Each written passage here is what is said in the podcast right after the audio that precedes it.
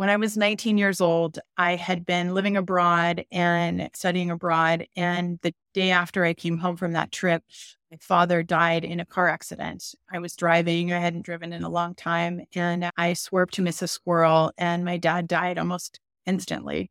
It was a horrifically tragic time of my life.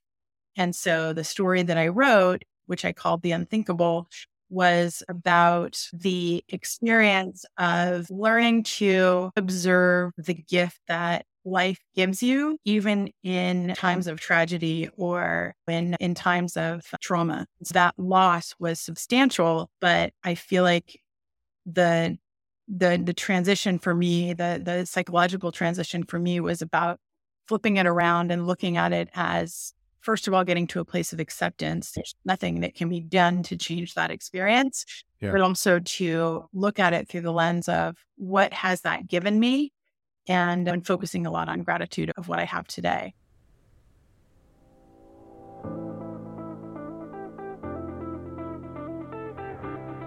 Hey friends, this is your host, Cesar Romero, and you are listening to Beyond the Job Title Podcast, where we share the journeys of successful, underrepresented founders, executives, and professionals in tech. Whether you're seeking inspiration, mentorship, or actionable strategies to advance your career, our podcast is your go-to resource. In this episode, I had the opportunity to catch up with my good friend, Tanya Strauss. She's a customer success executive, and her journey through personal strategy, career breaks, and a return to the tech industry is inspirational. After a 6-year hiatus dedicated to full-time parenting, becoming a health coach, Tanya then leaped back into the tech world, landing in the field of customer success. We discussed the challenges of re-entering the workforce, the strategies that help her succeed, and how her background in wellness unexpectedly became her edge in tech. This episode is a must-listen for anyone facing career transitions, seeking mentorship, or simply looking for a dose of motivation.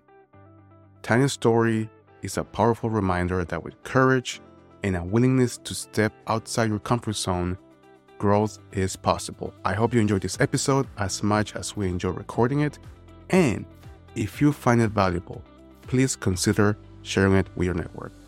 Together, we can inspire and empower underrepresented professionals in the tech industry. Thank you for your continued support. And make sure to subscribe so that you don't miss out on any future episodes. And that is one of the best ways to support the podcast. And now, let's go beyond the job title with Tanya Strauss.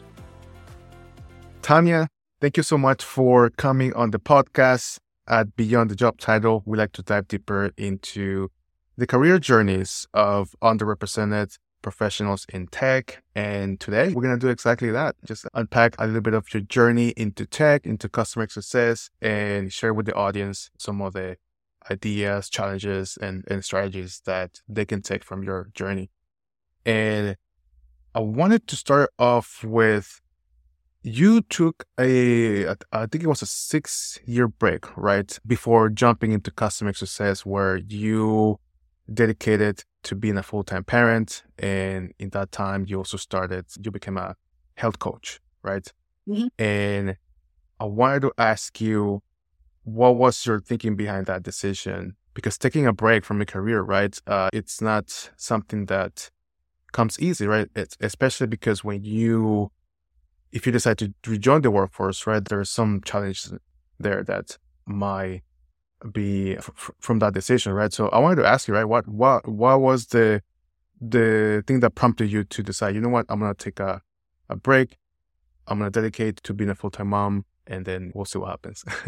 Yeah, happy to. First of all, Cesar, thank you so much for inviting me to join you today. It's an honor and a privilege to get to talk with you. Yeah, to give a little context of what was going on at that point, my husband and I had moved from California, where I grew up and had spent pretty much my whole life, to Cambridge, Massachusetts. And so our son was born in July of 2008. And I had already pre-negotiated with my company in California, where I was still working remotely, that I would take 6 months off to get used to parenting. And so that was fine. But as we got close to the time when it was time for me to come back to work, which would have probably been around January, the three of us flew from Cambridge to Sacramento, where I grew up, to spend the holidays with my family. And what happened was we were actually on the plane on our way home to Boston. And they said, anybody who's going to Boston should get off the plane right now because there's weather there and you're going to miss your connection and you won't make it. So you're better off, if you want, staying here rather than whatever. So my ex-husband and I and our son were sitting on the bench outside the airport waiting for my parents to come back and pick us up. And he said, I just want to remind you that this is how this works, right? We're traveling and delays happen, and now we're going to spend an extra night. And I was traveling a ton for work at that point. And he said, I just want to make sure that you're okay with going back to work because this kind of thing could happen. And if you're expecting to be back on a certain day at a certain time and you get back, how are you going to feel? And I was like, I'm going to feel terrible if I can't see maybe when I thought I was going to and whatever. And just the idea of being away from him at all and traveling was really scary. And so my ex-husband just said, I want you to know that if you want to not go back to work, I would support you. And it was floating around in the back of my mind, but it wasn't something I had seriously considered at that point because I just didn't think we could do it. I didn't think he would be supportive of it. I didn't think we could afford it, et cetera, et cetera. And so that really opened up I said, let me think about it. And I don't know, I guess at some point I made the decision that I would stay home with him. And I thought that it would just be, I really didn't know how long that was going to be for. I didn't know how long I would stay home. I actually did go back to work. I think about a year later, I found a wonderful role with a boutique consulting firm called Intrasphere. They were doing a project with a company at the time that was called Millennium Pharmaceuticals. Millennium is now part of Takeda Pharmaceuticals. And so I actually was doing a management consulting project and it was amazing. Millennium Pharmaceuticals was 8 blocks from my front door. I had a nanny and I didn't travel at all. The nanny took care of all kinds of things like getting groceries and all that sort of stuff. And I was back and forth to work and it was really fantastic. But about 10 months into that role, my ex-husband got a job offer to move to the West Coast to Seattle. So when we moved to Seattle, I made the decision to permanently stay home. And that's really when that 2010 kind of window started. And I wasn't sure what I was going to do. I didn't know how long I was going to stay home. I didn't have any real plan about it. Like I really wasn't thinking about it at all. Like pregnant with our second child while we lived in Seattle. And I really didn't think about anything except for taking care of our children.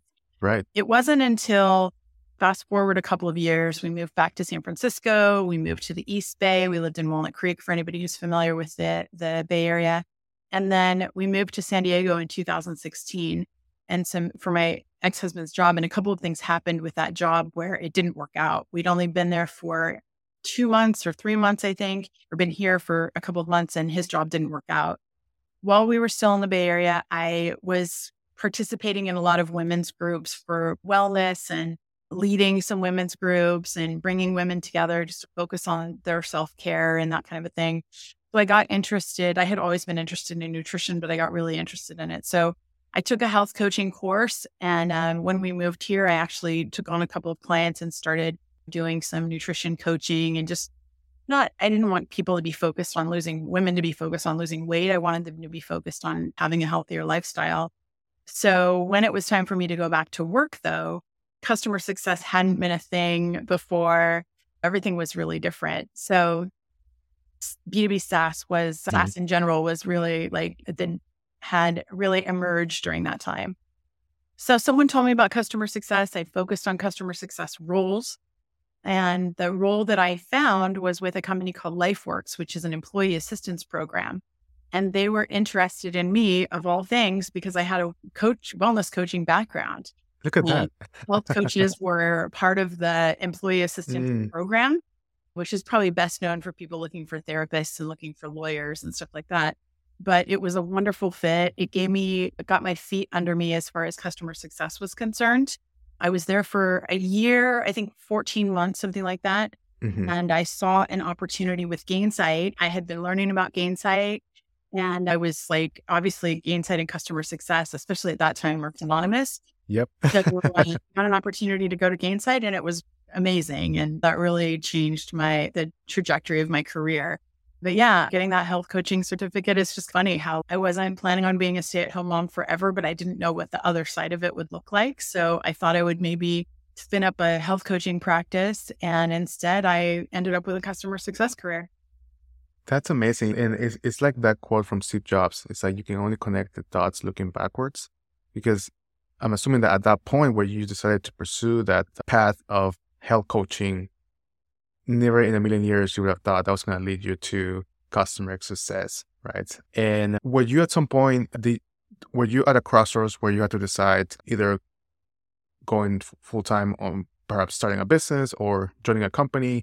What was the thought process behind that? When we moved to San Diego and my ex-husband lost his job that we had moved here for, and we had two young children, we had a mortgage, and no network almost at all. We didn't know anyone in San Diego. We said, okay, let's both spend some time every day looking for a job and try to figure out where do we go from here. Mm-hmm. And I just sat back and tried to figure out, what am I good at? I don't even know. Like, I knew that technology was something that I had known, and I'd worked in enterprise software companies. So that was all I knew. And I figured that would be the place I would end up. But yeah, so that's how the chips fell there. And you mentioned that someone told you about customer success. And do you remember who this person was, how you connected to this person? And what was it about, I guess, your personality, your skill sets that this person made the connection? Oh, Tanya would be great for customer success. Yeah, that's a good question. So my previous role before my son was born was with a company called Model N, where I was doing pre-sales. Mm-hmm. And solutions management, solutions engineering, whatever we call it. Ultimately, I was the somewhat more technical counterpart to a couple of account executives. And that was an on-premise, old school sort of solution for revenue management solution for, and I was working with life sciences companies. So my boss in that role, just a really intuitive person, a wonderful guy named Go Brow, if he's out there, hello, Go. And so when I came back into the workforce and was looking for my next role, I called him. I called a lot of people. I called him, and he said, I'm not at Model N anymore. I'm at a different place, and I really want to help you. I don't think we have any roles that would be appropriate for you at this moment, but we might. But I really think you should check out this area called customer success. That's probably where we will have the most need next. And it's an area where I know a lot of companies are trying to find talent because it's this sort of newer thing, and there aren't a lot of people in this field. And he said, I think what would be good for you about customer success is that, you know, you work with a finite number of customers, but they're customers. Mm-hmm. And I had worked in professional services before also as an engagement manager. And so when he explained to me what customer success was all about, I really lit up, because I thought everything I had ever done, I had done end user training and engagements. Mm-hmm. I had never stayed with a customer in a long-term way after they got to a point of achieving value. I never really got to enjoy or celebrate with a customer that they were enjoying the outcomes of what they bought. Everything was ahead of that, even engagement management, right? Like, we got up to the point of a customer going live. And then when they went live, I moved on to the next project. I think he saw that customer management was something that I could be good at because I could understand the business objectives and then learn to translate those into value. Yeah, that's amazing, right? Having people like mentors or people that know our skill sets and the value that we can bring can be super helpful in making that path a little more clear when it comes to making transitions. Now, I'm curious that when you made that transition to customer success that first year, what was the most unexpected thing that you learned or some of the biggest growth opportunities that you experienced?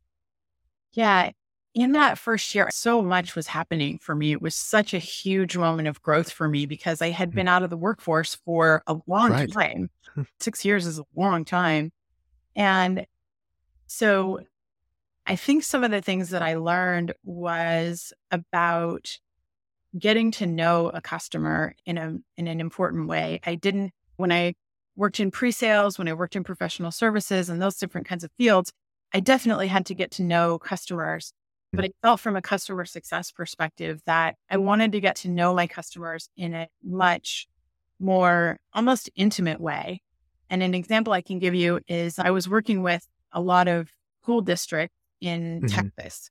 Like I had, I don't know, maybe 10 or 15 different school districts in Texas as part of my book. And I had other kinds of customers too. But one of the customers, I got the privilege to go down to Texas and visit a couple of them a couple of times. And one of them I visited right after Hurricane Harvey. And they were halfway from Houston to Galveston. And their entire community had been pretty well wiped out by Hurricane Harvey. And since what I did was employee assistance, I was able to offer them access to things like United Way and different kinds of charities and stuff that could help people. But it was the first time that I started to really understand the deeper kind of connection between the customer's need and my ability to address it. To put it into broader context, they had no idea of really what was available to them through the employee assistance program. So going down there and seeing people's carpet and mattresses on the side of the road, waiting for the trash people to come and take it, when a whole parking lot full of appliances that had been flooded out, like it was so chilling to think of like the destruction that had happened to this community. And so it really got me thinking about like, how can I do my job better to make sure these people understand that there are some resources available to help them. It may not be the immediate things. I certainly can't send everybody a couple $1,000s to get new carpet or whatever, but there were a lot of resources that were available. And so it gave me the opportunity to really think differently about my role and what was, you know, what I could offer to these people. Yeah. And speaking of asking yourself that question, right? How can I do my job better? How can I better serve? You've also built teams, right? You build teams, you mentor teammates. And I'm curious to know what's your approach to building an effective team and how do you make sure that everybody feels included, right? And that they are part of the team and not feel left out. Yeah, I love that question. I learned this concept about a year ago that has really stuck with me. And that is listening for the minority voice. We're all in this American democracy, and the idea of democracy is that the people make the decision, right? And the highest number of votes wins. But I really think there's something to be said for listening for the minority voice, the people who don't speak the loudest and don't get all the votes and maybe just have a differing opinion. And so the idea of listening for that minority voice really influenced how I like to lead people. That I want to make sure that everyone gets to be heard. Another concept that I've heard in leadership, I know it's one of Amazon's leadership principles, for example, I learned about it while I worked at Gainsight from Nick Maida, is the concept of disagree and commit. And I think that disagree and commit and listening for the minority voice really are important to align and reconcile. Because disagree and commit basically means that they're in decision-making and in collaboration and in work, there's a time for discussion, a time to present all of the ideas, and then there's a time to make a decision. And after that decision is made, everyone has to get on board with it, right? Like we need to accept the decision emotionally and otherwise and get on board with it, even if it wasn't our idea. And so I feel like the minority voice is really important for the part before the disagreeing part, right? Like I think we need to make sure that everyone gets a chance to be heard in order for them to have agency in the long-term commitment. Yeah, definitely get a chance to be heard because most people just want a chance to be heard. And that doesn't mean that whatever you say is going to happen or that's going to be the decision, right? But at least having that chance of getting that perspective into it. And then as a leader, once you have all the perspectives, like how do you make the decision, right? I guess that's the tricky part. Once you have all the perspectives and you evaluate and what's the best course of action, that's the tricky part there. A lot of people in the audience, especially women, a lot of times they find themselves being the only female in the room, right? In a room of executives. And I wanted to get your perspective on that. You know, one, if you've ever been in that position, and two, if you've ever been or you haven't, what advice would you have for women that might be in an executive role and they might be feeling like imposter syndrome or feeling like they don't belong in that executive room? Yeah, that's a great question. Before I answer it, I want to go back to something you said a minute ago about how do you make the decision.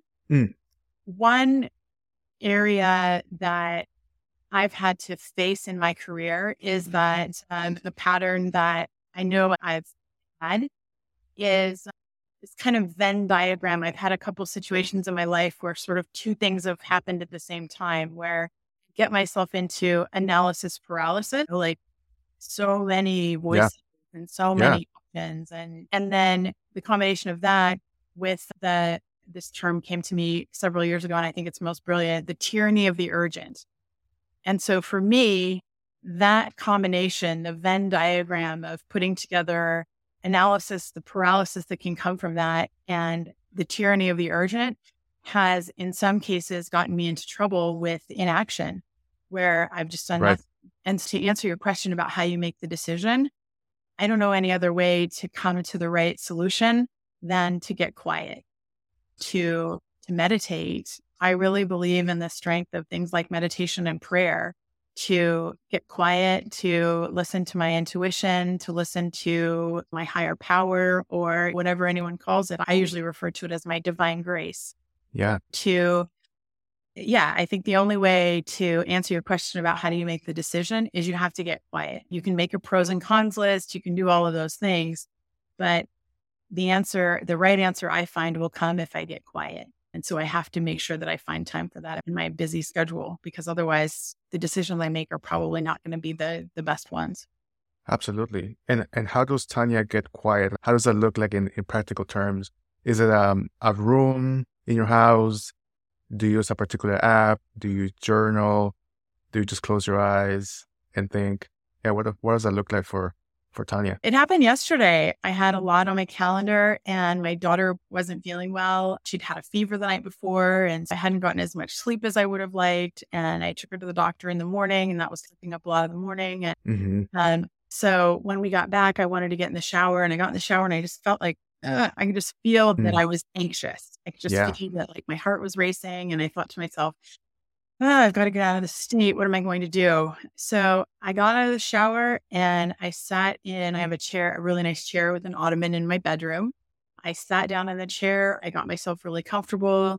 And I'm a big fan of Insight Timer, the meditation app. And I just searched in there for an anxiety meditation.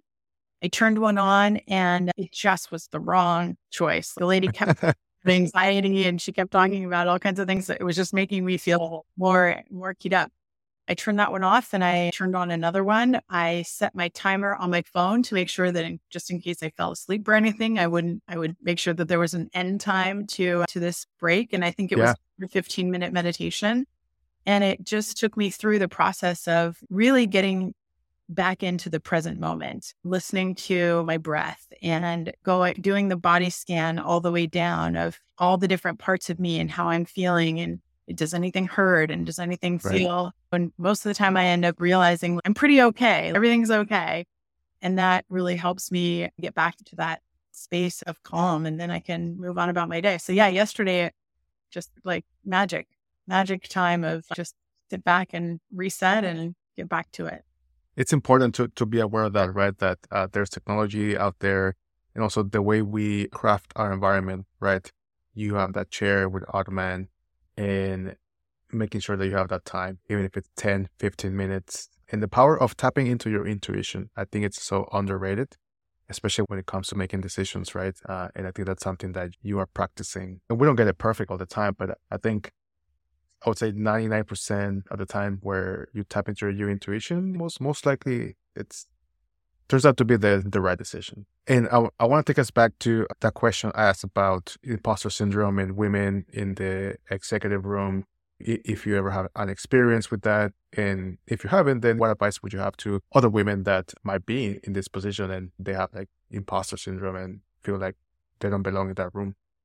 Yeah, absolutely. No, that's such an important question. The first time that I experienced imposter syndrome and I could name it, because I've definitely had it a lot throughout my career. But the first time I experienced it when I could name it was while I was working at Gainsight.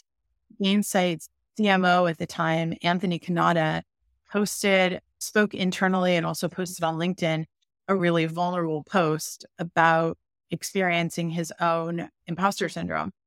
And I'd heard the term, but I had never really internalized it. I'd never really spent enough time considering it to realize that's something that I had experienced. Right. Well, shortly thereafter, I was a CSM at Gainsight, and I went through this period of thinking to myself, gosh, I come from a totally different background. Customer success was a totally brand new concept to me, like a year and a half ago.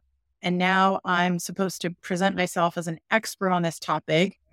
So many other people are so much better prepared to talk about this topic than I am. Who do I think I am? And I went all the way down that dark spiral. And I got completely overwhelmed. And I had so many tasks. And I couldn't figure out where to prioritize. And it was just like my head went absolutely off the rails. And so I went back and read that article that Anthony Cannata had written. And he talked about using meditation and working with therapists and other things, but using meditation. And, so I got really honest with my leader and said, gosh, I'm struggling with this right now. And he gave me some really mostly understanding, like a lot of just empathy and understanding, which is, as you said earlier, a lot of times people just want to be heard and validated a little bit. Like things are legitimate. And thankfully, I was working at Gainsight, which is a place where it is okay to be vulnerable and to be honest about how you're feeling about things. So yeah, I think that's really when meditation started to become a part of my life. And I'm able now to when I get to those moments of feeling whatever I'm feeling, the anxiety, I'm not good enough, I'm not sure what to do from here. Now I know that the answer is going to be to get quiet. Get quiet, yes. And from talking to many professionals and from all backgrounds and leaders, I've come to realize that imposter syndrome is something that never goes away, right? Because there's always that level that you're aiming towards next, right? So whatever, if you reach that level, you get comfortable, but then there's another level that you're always aiming for. And it just doesn't go away, right? Even like Hollywood actors that have won Oscars, right? It's something that we just have to dance with. But it's so interesting, right? Because if you let it, it'll cripple you, right? Because you can get into your own head and go down that spiral. And if you don't have the right support network, I guess you can just stay there, right? I've had some wise people in my life, thankfully. And there's a couple of expressions that come to mind as you say that. The first one is they're all about comparison, right? How comparison robs you of joy. The first expression that I thought of there is don't judge someone else's outsides by your insides, right? Don't compare how someone else looks to how you feel, because you have no idea how they feel on the inside. I feel like imposter syndrome can be so much about comparison. And then the other one along that same line is don't judge somebody else's best day on your worst day. You have no idea what anybody else has gotten through in order to achieve that best day. And to me, imposter syndrome really is a lot about comparison and the assumption that the only way you could be an imposter is if somebody else knows how to do it better than you, right? Somebody else is in the role that you're supposed to be pretending to be. I think a lot about how comparison is just a dangerous road to go down. Yeah. As you're talking about this, I'm thinking about the power of your network, the power of having the right people in your corner, the power of mentorship. And a lot of people in the audience, they either are struggling to find mentors or to build up their network, especially as they're trying to pivot or transition into a new field, to a new career. And I wanted to get your perspective on mentorship and how do you go about building up that network, right? That support system that's going to be critical in your career. I have found that the people in my life who've been most influential for me, I've gone to them and said, hey, you have something that I want. Like you understand something that I don't understand. And would you be willing to help me? And I've heard people, some presentations and such about mentoring and how to go about that. And I think the thing that I learned the most from it is that when you want someone to be your mentor, you have to do the work.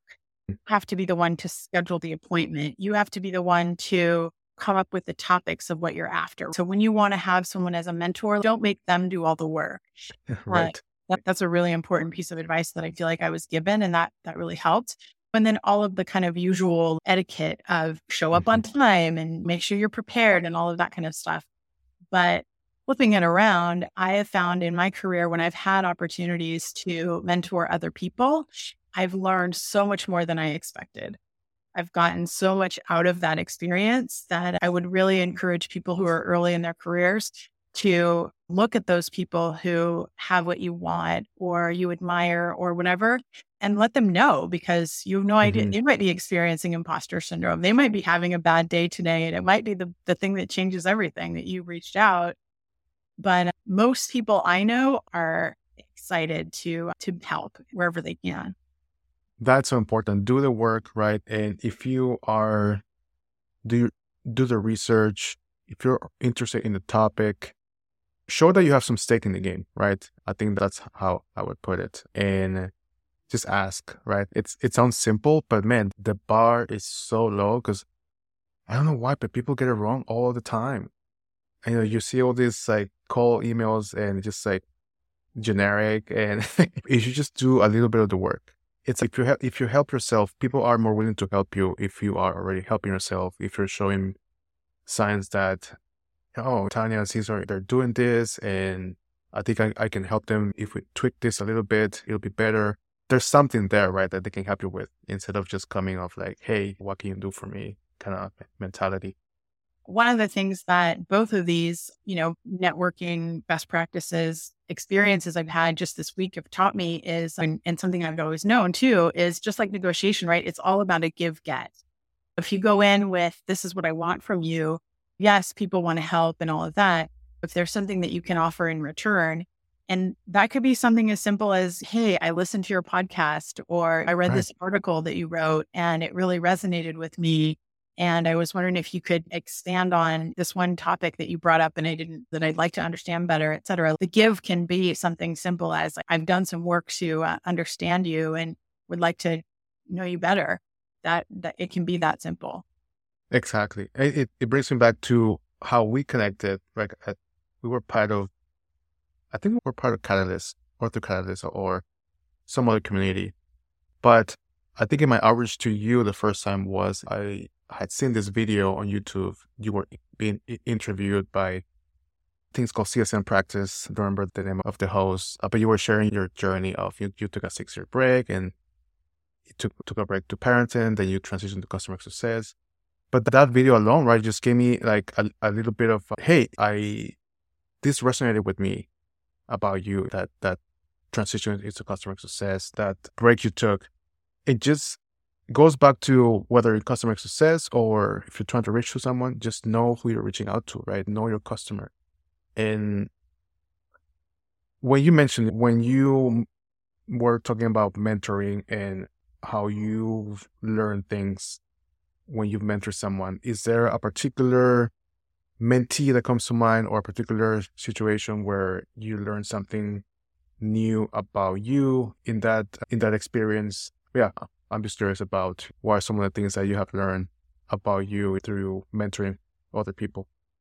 I've had people point out strengths of mine that they appreciate, and maybe the reason why they want me to work with them, that have surprised me. Oh, I didn't realize that was a strength of mine. So that's certainly a gift. I didn't realize that's part of, you have, what is it? The Johari window, right? The version of yourself you see, the version of yourself other people kind of thing, and then that gap.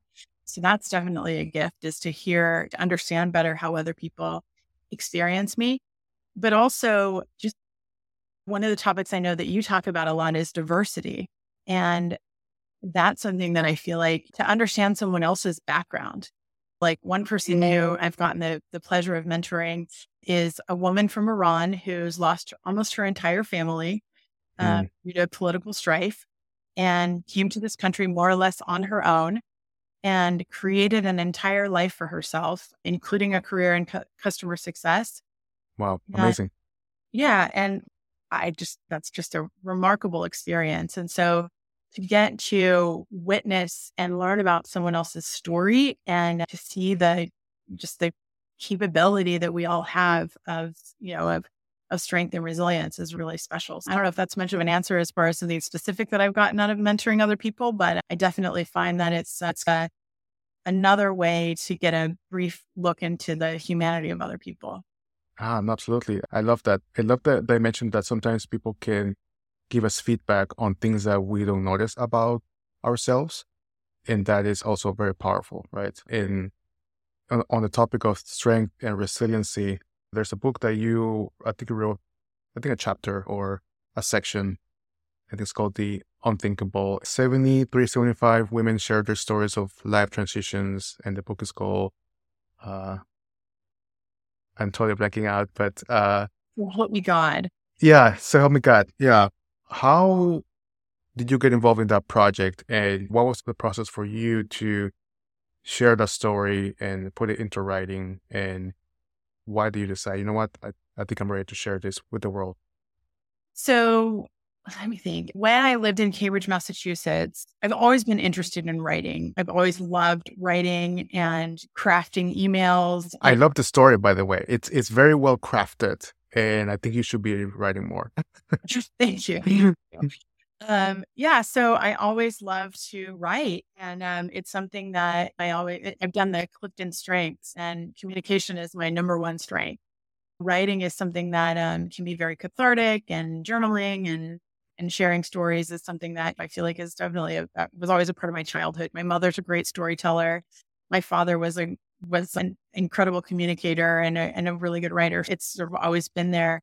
As far as how I got to that project, I don't remember the details. I remember that when I lived in Massachusetts, I was part of a women's writing group that I came across. And I feel like once I got to living in the East Bay, I got more and more interested in writing, and just the kind of like, I got interested in David Sedaris and short stories and personal essays and stuff like that. So I don't know how I got connected to that group. Nothing but the Truth, So Help Me God is what it's what yes, that's the name of it. And there were two of them, as far as I know. I don't think they've done any further, but there was a woman who was really wanted to create her own publishing company. And so she thought that and she wanted to hear women's stories. So she went out to find women, and it was actually a writing contest.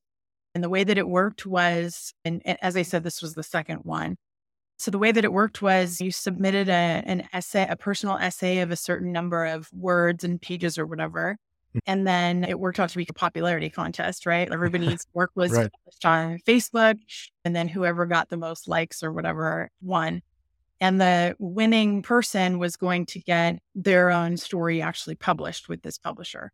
And I wasn't honestly sure that I even wanted to go that far, but I was interested in writing the story. So I wrote the personal essay and I submitted it. And I was super honored that they chose it to get published in the anthology.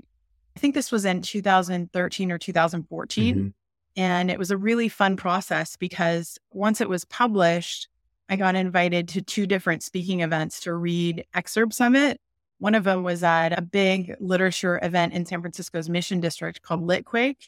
Mm-hmm. And so all around the Mission District of the city, different venues were hosting writers, reading excerpts. And I got to do that actually on my dad's 70th birthday.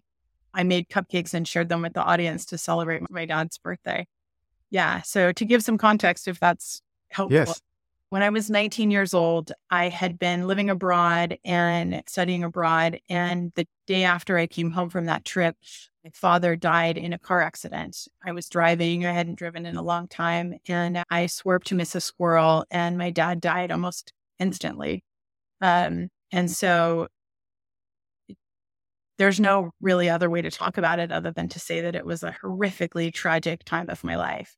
And so the story that I wrote, which I called The Unthinkable, was about the experience of learning to observe the gift that life gives you, even in times of tragedy or in times of trauma.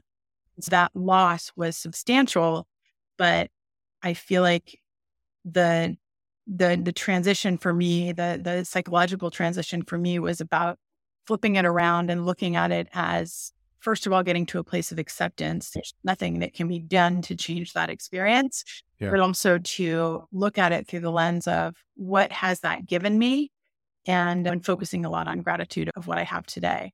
I think that as I think about it, those are some of the themes that I really pick out of what I was writing back then and how I like to live now. Thanks for sharing. I think it's important, right? We all have the power to give meaning to events, right? It's like the book that Victor Frankl wrote about when he was in the concentration camp. We all have that choice of give meaning. And I think getting to a place of acceptance, right? It takes a lot of work, right? But once you get there, and you feel gratitude, and then you can use the story to empower others by sharing your own story. I think that's where you turn around, right? That tragedy into something that can be valuable, not just for you, but also for other people that might be going through something similar, right? So thanks so much for sharing it. And yeah, it really resonated with it. And last question here, any advice that you would have for people in their career as they're thinking about either growing in their current career or perhaps trying to pivot into customer success or another career? What advice would you have for those people? Yeah, my advice would be to be courageous. It's scary to reach out to someone you don't know. It's scary to look at someone's resume on LinkedIn and think, oh my gosh, they know so much more about this than I do. But feel that fear and do it anyway. Find the leader who you want to meet. Find somebody who's a CSM. If you want to be a CSM, find another CSM who's doing the job and connect with them. And not everybody's going to write back, and not everybody's going to be open to helping you, but a lot more people will than you expect. And show some enthusiasm, do some homework, and it'll pay off for sure. Awesome. Tanya, thank you so much for coming on the show, sharing your story with us, sharing your career journey and all the lessons and things that you've learned throughout your journey. It's been a pleasure. Yeah, thanks so much. Thank you. I really enjoyed meeting you.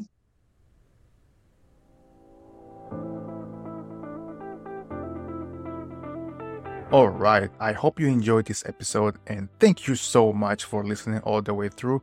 I appreciate you, and I hope that you got some valuable information that you can apply to your personal and professional life. If this story resonated with you and you would like to support the podcast, please make sure to subscribe so you don't miss out on any future episodes. Thank you so much for the opportunity. I appreciate you, and I look forward to serving you in the next episode.